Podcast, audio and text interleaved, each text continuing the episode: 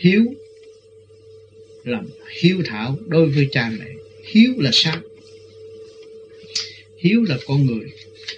Phải hiểu nguyên lai do đâu sanh ra mình, do đâu sanh ra con người.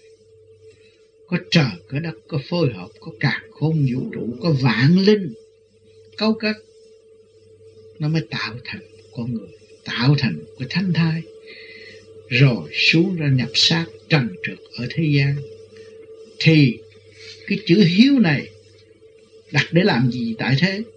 Sanh ra thôi chứ cần gì phải hiếu. Nhưng mà chữ hiếu này là để cho nó thực hiện, nó nhớ cha, nhớ mẹ nó, để nó nhớ nguồn cội và nó đi về dễ dãi hơn. Dù cho nó không tu nhưng mà biết thương yêu cha mẹ nó, thì cái tâm nó cũng được bề trên chứng.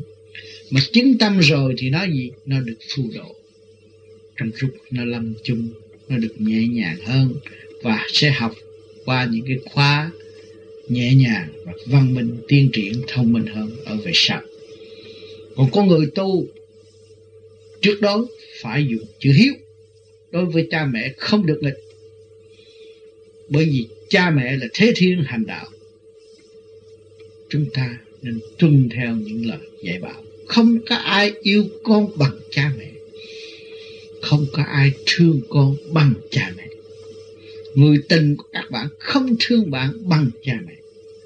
Mà nếu các bạn có con rồi, các bạn mới hiểu rằng tình thương của cha mẹ đối với con bằng cách nào, sâu động bằng cách nào. Đó, lúc đó chúng ta mới hiểu rõ. Còn người tu về pháp lý tuyệt đối phải hiếu thảo. Nếu các bạn không có cái tính chất hiếu thảo các bạn không có tính chất hy sinh. Thì làm sao các bạn tiến về đạo pháp? Phải có hiếu thảo, mới có óc hy sinh. Mới có hy sinh thì mới có tiêu hóa. Khi các bạn chấp nhận những gì cha mẹ đòi hỏi, hay là gây phiền phức các bạn các bạn có cơ hội học nhận rồi các bạn thực hiện từng việc. Không có thua lỗ đâu. Cha mẹ luôn luôn thương con, đòi hỏi là dạy dạy giáo dục và đưa con tiến qua nhiều người không hiểu nên cha mẹ hành hạ con không. Nó có cái duyên nghiệp và an bài để cho nó học hỏi, cho nó tiến hóa.